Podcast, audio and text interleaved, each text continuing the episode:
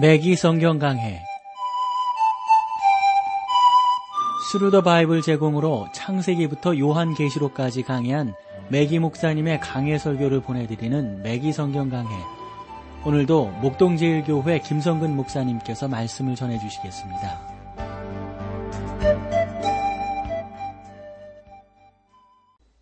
청취자 여러분 안녕하셨습니까? 맥기 성경 강해 자, 오늘도 여러분들을 시브리서로 모시겠는데요. 시브리서 오늘은 8장 7절 말씀부터 여러분들과 함께 하겠습니다. 저 첫 언약이 무음하였다면 둘째 것을 요구할 일이 없었으려니와 저 첫 언약의 그 무음에, 무흠했다 하는 것이죠. 그 첫 언약이 적절하지 못했기 때문에 보다 나은 언약이 필요하게 되었다 하는 겁니다. 어떤 사람들은 그러므로 그 어, 옛 언약은 잘못되었다라고 말하는데 잘못된 것이 아니고 어, 그것은 좀 부족하다 이렇게 표현하는 것이 더 낫겠죠. 8절로 가보세요. 저희를 허물에서 일렀으되 주께서 가라사대 볼지어다 날이 이르리니 내가 이스라엘 집과 유다 집으로 새 언약을 세우리라. 여기에 보시면 저희를 허물하여 그랬습니다. 여기서 그 언약을 허물하실 것이 아니라는 사실을 우리가 유익해야 하는데요. 하나님의 언약에 문제가 있었던 것은 아니고요. 하나님의 율법에는 또한 잘못이 어, 있었던 것이 아닙니다. 없습니다.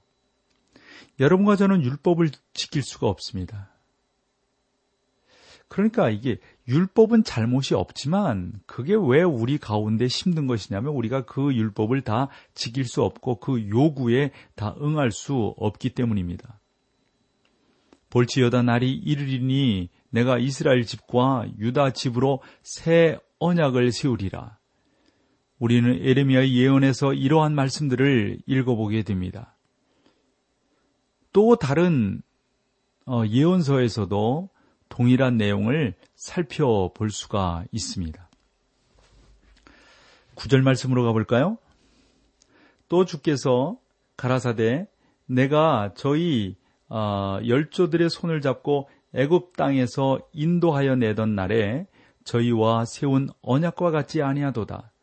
저희는 내 언약 안에 머물러 있지 아니하므로 내가 저희를 돌아보지 아니하였도다. 그 백성들은 첫 번째 언약을 어겼습니다.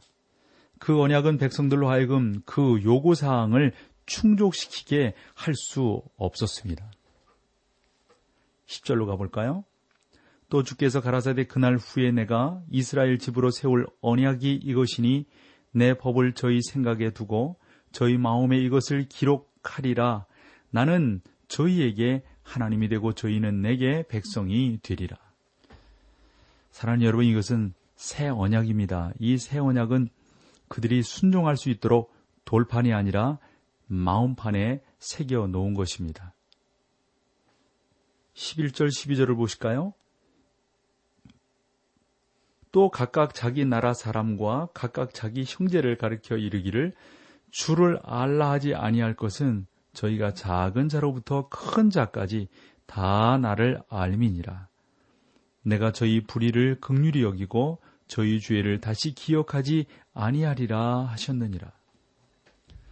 여기 보면 죄에 대한 온전한 용서가 나오고 있네요. 13절입니다. 새 언약이라 말씀하셨을 말씀하셨음에 첫 것은 낡아지게 하신 것이니 낡아지고 쇠하는 것은 없어져 가는 것이니라. 그러므로 사랑하는 성도 여러분, 우리는 모세 율법 체계 아래 있지 아니합니다. 하나님께서는 그것이 옛 형태이고 그가 새로운 형태를 가져도 가져다 아, 주셨다고 말씀하셨습니다. 하나님은 우리의 구세주이신 주 예수 그리스도를 통하여 그 새 언약을 이루셨던 것이죠. 다시 말씀드리면 이것은 그 옛 언약에 흠이 있었기 때문이 아니라 우리들에게 문제가 있었기 때문에 새 언약에 세우신 것입니다. 저는 오늘날 옛 언약으로 다시 돌아가는 사람들에 대해서 무척이나 안타깝게 생각을 합니다. 그들은 안식일을 지키려고 노력했습니다. 모세 율법을 지키려고 노력을 했습니다. 사랑하는 성도 여러분, 그들이 진리, 진지한 연구를 해 본다면 얼마나 모세 율법을 지키려고 노력했는 것이 잘못됐는지를 알게 될 거란 말이죠. 왜요? 율법은 우리가 미칠 수가 없어요. 그 요구에 다다를 수가 없습니다. 우리 모두는 긍휼을 얻고 주님의 새 언약 안에서 우리에게 마련해 주신 길을 받아들이기 위해서 하나님께 나아가야 하는 겁니다. 그 율법은 사람 속에 어떤 선한 것을 전혀 만들어낼 수 없었습니다.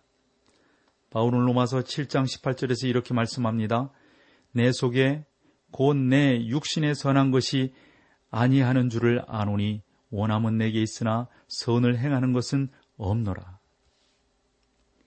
사랑하는 성도 여러분, 이것은 성경의 말씀하심으로 틀림이 없는 것입니다.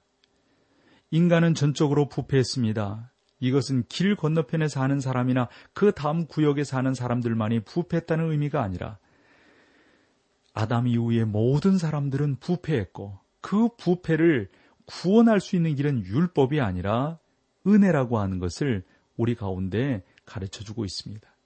우리의 땀 흘림으로 행할 수가 없는 것이 구원의 놀라운 역사입니다. 이러한 진리를 아주 소박한 사건을 들어서 설명해 보면 어떤 주부가 점심 식사 때 차려놓기 위하여 아침 식사가 끝난 직후에 예를 들어서 뭐 생선이라든가 불고기를 이 오븐에 어, 얹어 놓고 어, 이렇게 음식을 준비한다고 생각을 해 보시자고요. 그래가지고 이제 좀 시간이 조금 지났는데 전화가 왔어요. 전화는 다른 부인으로부터, 다른 집사님으로부터 걸려온 전화입니다. 그렇게 서로 전화를 하면서 이런 이야기, 저런 이야기, 뭐 그래서 뭐, 뭐, 얼마나 이야기가 진지해지는지. 우리 여집사님들은 그렇게 좀 얘기가 진지해지는 경우가 많잖아요? 그렇게 이야기를 쭉 해나가는 겁니다. 마침내, 어, 서로 이제 통화를 하면서 어, 이제 마침내 어, 이제 전화를 끊게 되는데 그런데 문제가 생겼어요. 그것은 다른 것이 아니라 그 오븐에 넣은 그 고기와 생선이 지금 먹을 수 없을 정도로 새카맣게 탄 것입니다. 율법은 마치 재구실을 못하는 어, 그런 어떤 그 오븐과 같단 말씀이죠. 율법은 할 수 없는 일을 어, 성경께, 성령께서 하게끔 하시는 것이 아니란 말이죠.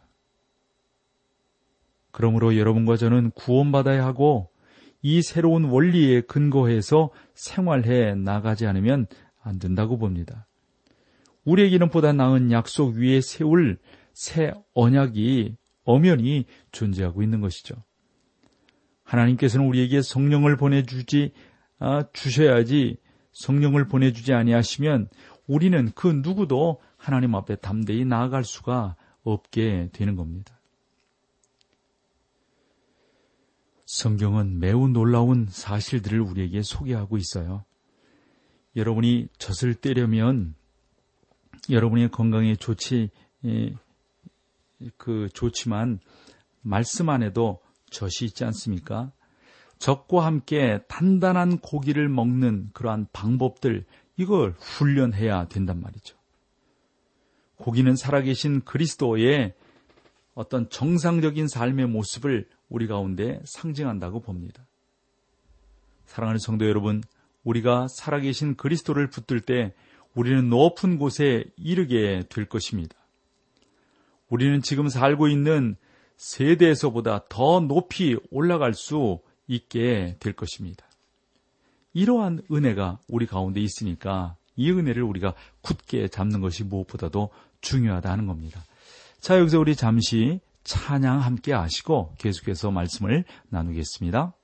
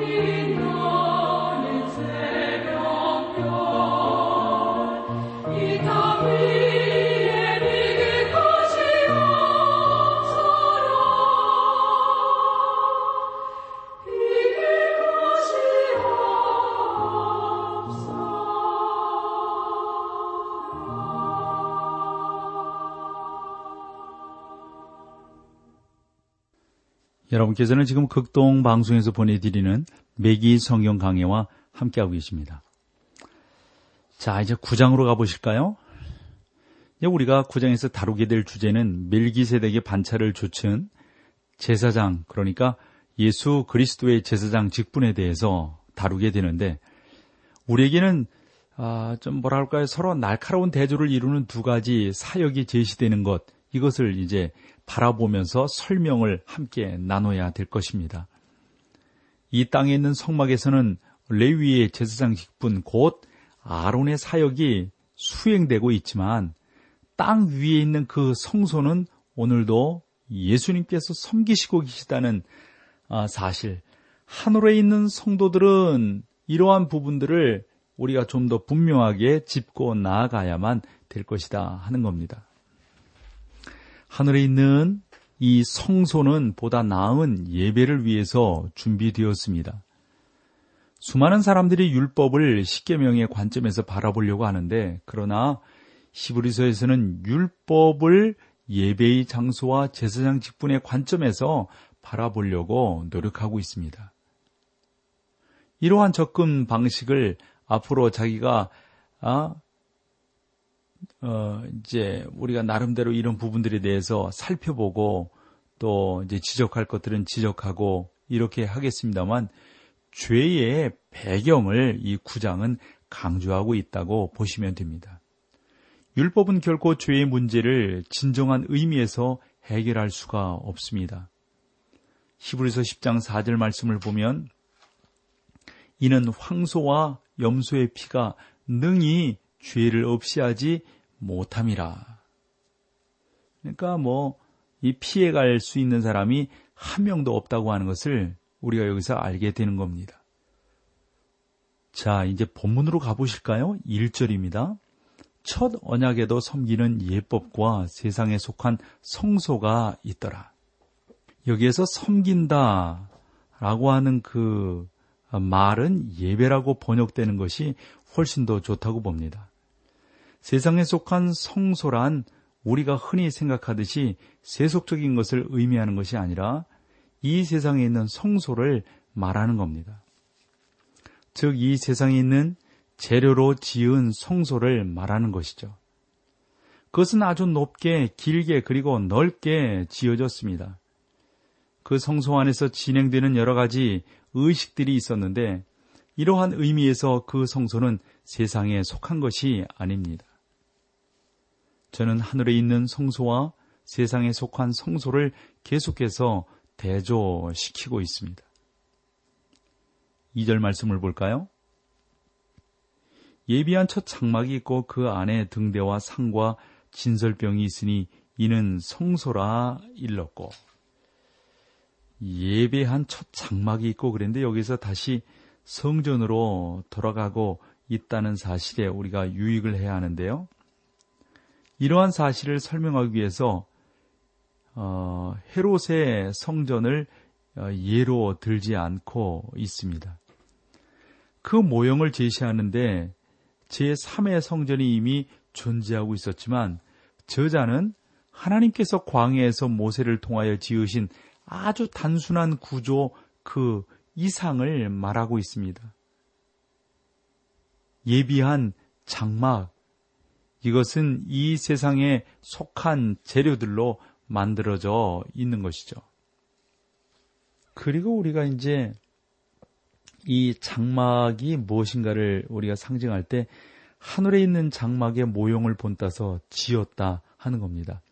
그래서 여러 가지 면에서 하늘에 있는 것과 비슷한데 그 질적인 면에서는 따라가지를 못하고 있는 거죠. 그래서 2절에 보시면 이는 성소라 일컫고 이런 어, 표현이 있지 않습니까? 거룩한 장소라는 말씀입니다.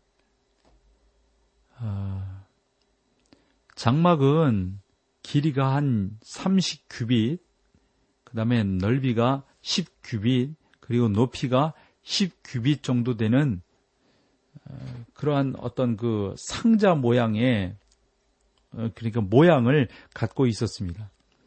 그것은 두 부분으로 나뉘어져 있었습니다. 첫 부분에는 진설병상 그리고 그 뒤에는 기도를 의미하는 분양단 즉 금으로 만든 재단이 있었습니다. 그곳에서는 제사를 드리지 않았단 말이죠. 3절 5절을 볼게요.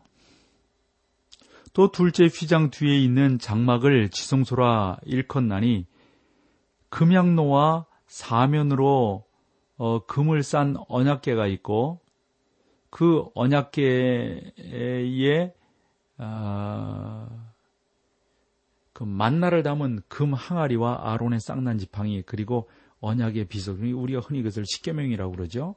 그런 것들이 있었고 그 위에 속죄소를 덮는 영광의 그룹들이 있었다는 것입니다. 우리 이것을 조금 더 살펴보기를 원합니다. 지성소라고 그랬는데 지성소는 휘장으로 성소와 구별되어져 있었습니다. 여기에는 오직 대제사장만이 들어갈 수가 있습니다. 이 지성소에는 두 가지 물건이 있었는데 곧 전나무로 만든 언약계 상자가 있었고 그 안팎이 금으로 쌓여 있었습니다. 그리고 그 언약계 꼭대기에는 속죄소라 불리우는 아주 정교하게 어, 그 장식된 어, 뭐랄까요 부분 이게 어, 부분이었던 것입니다.